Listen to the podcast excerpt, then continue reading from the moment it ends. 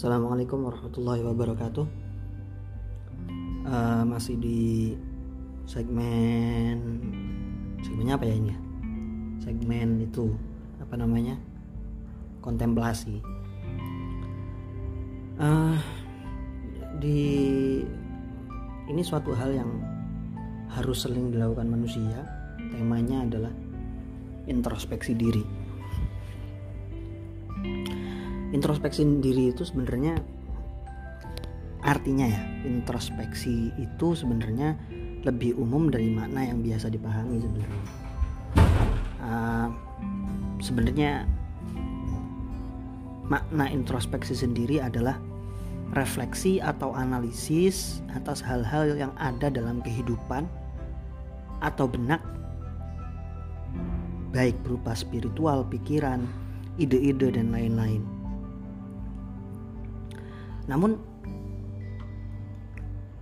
ada beberapa problem dalam introspeksi ini, dan urgensitas dari introspeksi itu sebenarnya sudah sangat maklum, apalagi bagi umat Islam yang sering mendengar uh, makalahnya Sayyidina Umar, yaitu hasibu anfusakum qabla an tahasabu. Lebih lengkapnya waqala Umar radhiyallahu an hasibu anfusakum qabla an tahasabu wazinuha qabla an tuzanu.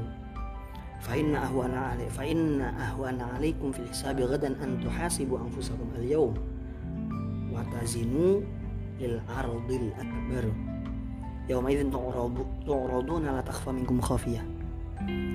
Jadi disuruh untuk memeriksa diri sendiri, mengintrospeksi diri sendiri sebelum di, diperiksa, sebelum digeledah diri kalian, disuruh untuk menimbangnya, mengukurnya sebelum nantinya akan ditimbang oleh Allah.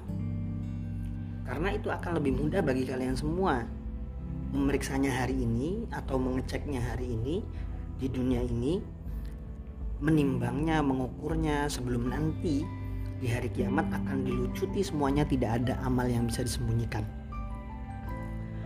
Lah namun permasalahannya seperti yang sudah saya singgung, problem dari introspeksi itu secara ilmiah sendiri, saintis menemukan bahwa hasil dari introspeksi ini selalu labil. Jadi masing-masing orang ketika disuruh untuk memeriksa sesuatu dalam dirinya itu tidak stabil.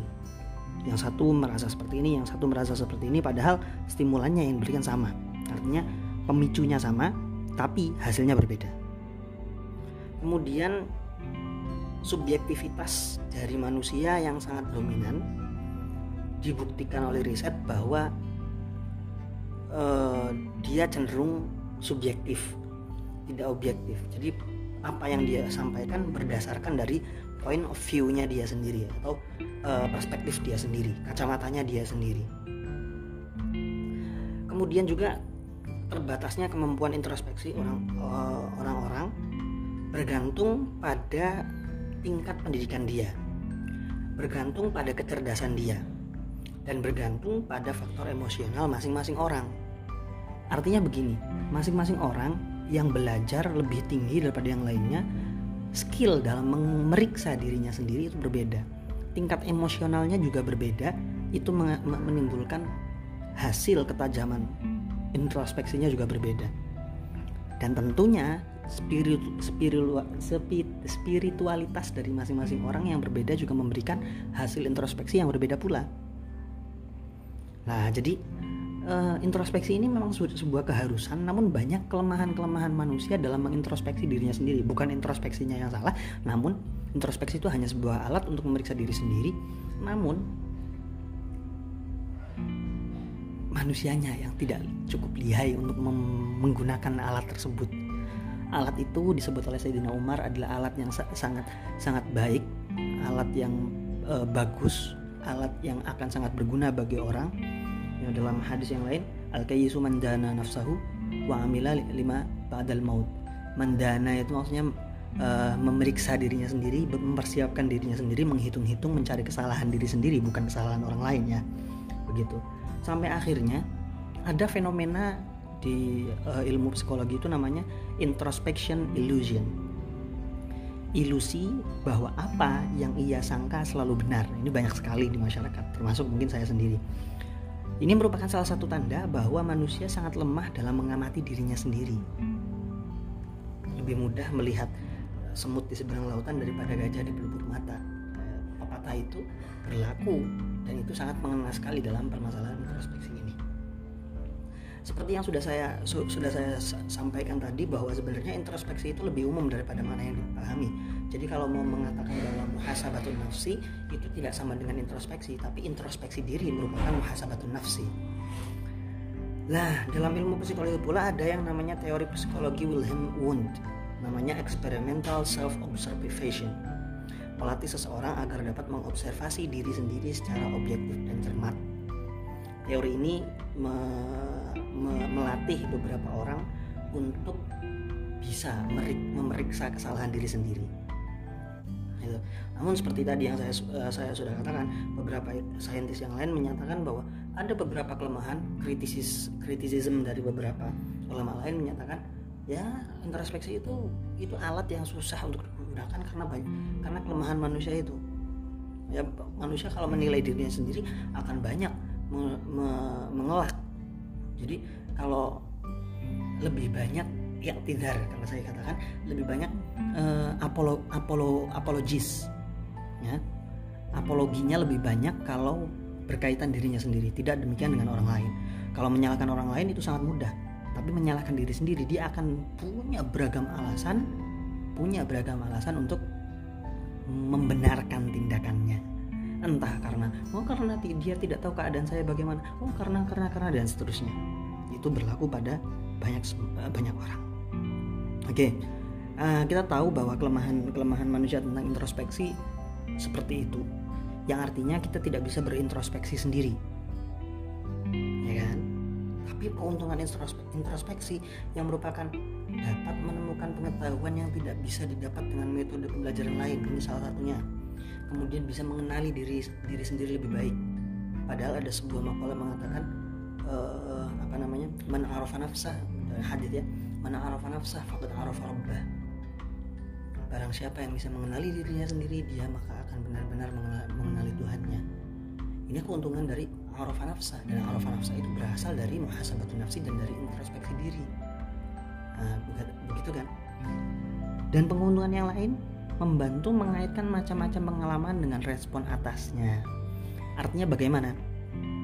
Ketika ada sebuah pengalaman dari diri sendiri, dia bisa menghayati sebuah pengalaman itu, kemudian dia akan mengamati pula respon dirinya menghadapi pengalaman tersebut. Lah itu merupakan apa namanya?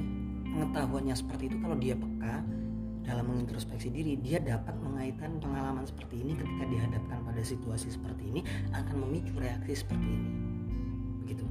Seperti kita tahu ada aksi, ada reaksi. Nah, kita tahu aksi yang seperti ini, pengalamannya seperti ini, reaksinya bagaimana. Ini pengetahuan yang sangat sulit didapat selain dengan menggunakan introspeksi. Makanya keuntungan seperti ini uh, perlu didukung dengan beberapa beberapa bantuan yang lain, nanti akan saya sebutkan di akhir. Selain dari had, uh, makalahnya atau asarnya Sayyidina Umar yang di atas tadi, ada juga beberapa anjuran yang lain, diantaranya ayat dalam Al-Quran, ya ayyuhalladzina amanu taqullaha wal tanzur nafsum ma qaddamat lighadin wattaqullaha innallaha khabirum bima ta'malun.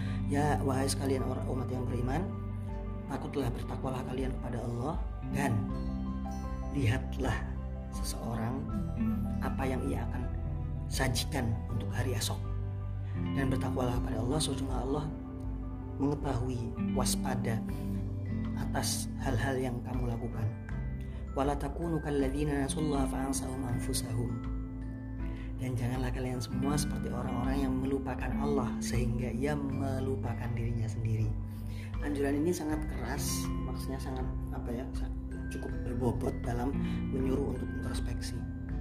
Namun ada clue juga. Tadi ya, poinnya ada wal tanzur nafsum ma qaddamat lighad. Periksa dirinya sendiri apa yang sudah ia persiapkan untuk besok hari dan seterusnya. Tapi di akhir ayat, janganlah kalian semua seperti orang yang melupakan Allah sehingga ia melupakan dirinya sendiri. Nah, ini adalah satu tips juga, bahwa cara bagaimana dia tidak melupakan dirinya sendiri adalah tidak melupakan Allah. Salah satu tipsnya untuk bisa lebih peka, bisa menggunakan introspeksi dengan baik adalah tidak melupakan Allah. Allah yang menjadi tujuannya sehingga dia bisa memeriksa dirinya, tidak dilupakan oleh Allah dirinya sendiri, tidak lupa diri. Itu salah satu uh, anjuran tentang introspeksi. Dan yang lain dari Maimun bin Maharani mengatakan, la yakunul abdu taqiyan hatta yakuna li nafsihi ashadda muhasabatan min asy-syarik li syarikih. Wa li hadza qila an-nafsu kasy-syarik al-khawwan illam tuhasibhu dhahaba bimalik atau bimalak, terserah. Seorang hamba tidak akan bisa bertakwa, ya, tidak akan bisa bertakwa sampai dia bisa memeriksa dirinya sendiri lebih baik atau lebih cermat daripada temannya, teman kepada yang lainnya. Ini ini poin penting. Jadi ada teman, ketika memandang temannya lain itu akan lebih mudah menerima kes- me- me- menyimpulkan kesalahan-kesalahannya, ya kan? Lah, seorang hamba tidak bisa dikatakan bertakwa sampai dia bisa lebih daripada temannya itu. Dia lebih banyak mengetahui kesalahan-kesalahan dirinya sendiri daripada orang lain. Nah, susah sekali ini. Dia harus lebih tahu kesalahan-kesalahannya daripada orang lain. Orang lain melihat orang lain salah itu mudah sekali, tapi diri sendiri melihat pada badannya ini ada kesalahan, apalagi harus lebih banyak daripada orang melihat kesalahannya itu. Ini suatu yang tidak mudah, ya kan? Sampai dikatakan bahwa nafsu, ya, nafsu diri, jiwa manusia atau nafsu lah bisa kita katakan, nafsu itu sebagaimana teman yang berkhianat.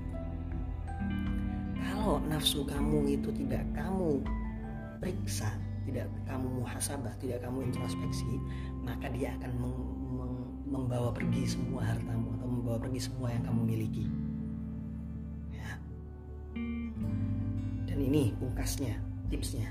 Tips yang terakhir adalah wa dzakara Imam Ahmad an Wahbin qala maktubun fi hikmati Ali Dawud haqqun 'alal 'aqil an la yaghfula an arba'i sa'at sa'atun yunaji fiha rabbah wa sa'atan wa sa' wa sa'atin yuhasibu fiha nafsah wa sa'atin yakhlu fiha ma ikhwanihi alladhina yukhbirunahu bi 'uyubihi wa yusaddiqunahu 'an nafsihi wa sa'atin yukhli fiha baina nafsihi wa baina wa baina ladzatiha fima yahillu wa yaj'al fa inna hadhihi as-sa'ata 'aunan 'ala tilka as-sa'at wa ijmaman lil qulub. Imam Ahmad berkata, Imam Ahmad dari Wahab berkata, tertulis pada hikmahnya Ali Dawud, keluarganya Dawud, wajib bagi seseorang yang berakal untuk tidak melupakan empat empat momen. Momen pertama ketika dia sedang bermunajat pada Tuhannya. Momen berikutnya adalah ketika dia bisa mengintrospeksi dirinya sendiri. Momen ketiga adalah ketika ia bersama orang-orang yang mau memaparkan memaparkan aib-aibnya, kemudian membenarkan apa yang ia lakukan dan menyalahkan apa yang perlu disalahkan. Dan yang momen yang berikutnya itu momen dimana dia membiarkan dirinya sendiri memeriksa apa yang kenikmatan-kenikmatan yang dia dia apa namanya me- memeriksa dirinya sendiri ya memeriksa dirinya sendiri dan dia melak- mengambil kelezatan-kelezatan kelezatan-kelezatan hidup yang halal. Jadi begini, yang terakhir ini maksudnya momen yang mubah ini juga perlu gitu ya, orang akil juga dalam masa-masa ini. Ini masa yang terakhir ini, masa yang ketika dia mm, ber, bermanja-manja, memanjakan dirinya sendiri, ini akan membantu dia untuk melaksanakan uh, momen-momen yang lain. Jadi perlu juga untuk refreshing, itu perlu. Poinnya dari uh, kalamnya Imam Ahmad ini, di situ disebutkan ada waktu di mana ia harus berkumpul dengan orang-orang yang mau untuk mengingatkan dia, memaparkan aib-aibnya dan membenarkan apa yang perlu dibenarkan. Nah, tips ini harus ada teman yang dipercaya yang tidak hanya tidak hanya membenarkan apa yang yang apa namanya tidak hanya afirmasi afirmasi afirmasi tidak hanya membenarkan apa yang selalu dilakukan oleh seseorang, tapi juga mau memaparkan ini salah loh kamu. Kamu itu salah melaksanakan ini. Harus ada seperti itu. Karena seperti yang tadi yang saya katakan, maka introspeksi itu tidak bisa mandiri. Manusia terlalu objek, terlalu subjektif. Manusia terlalu apologi terhadap dirinya sendiri. Manusia terlalu banyak alasan untuk menyalahkan dirinya sendiri. Maka dari itu perlu teman yang mau menyalahkan apa yang salah dari diri kita. Sekian podcast kita, kontemplasi. Ingat bahwa podcast ini saya share, bukan karena saya berniat menggurui. Saya hanya membagi apa pengalaman yang saya tahu, dan juga pada dasarnya adalah saya adalah seorang yang suka suka berdiskusi, suka mengeluarkan apa yang ada di uh, unek-unek saya, dan menurut saya metode ini adalah metode yang paling efektif, metode yang paling praktis dan efisien yang bisa saya lakukan sementara ini. Jadi uh, mohon tidak menganggap saya sebagai uh, tidak menganggap uh, um, sorry uh, jangan dimaksud jangan dianggap bahwa saya sedang menggurui. Saya tidak pernah berniat untuk menggurui, saya hanya mau mengeluarkan apa yang di isi kepala saya supaya tidak menumpuk di dalam sebagai tumpukan kosong yang kemudian dibawa oleh waktu. Terima kasih. Assalamualaikum warahmatullahi wabarakatuh. Semoga bermanfaat.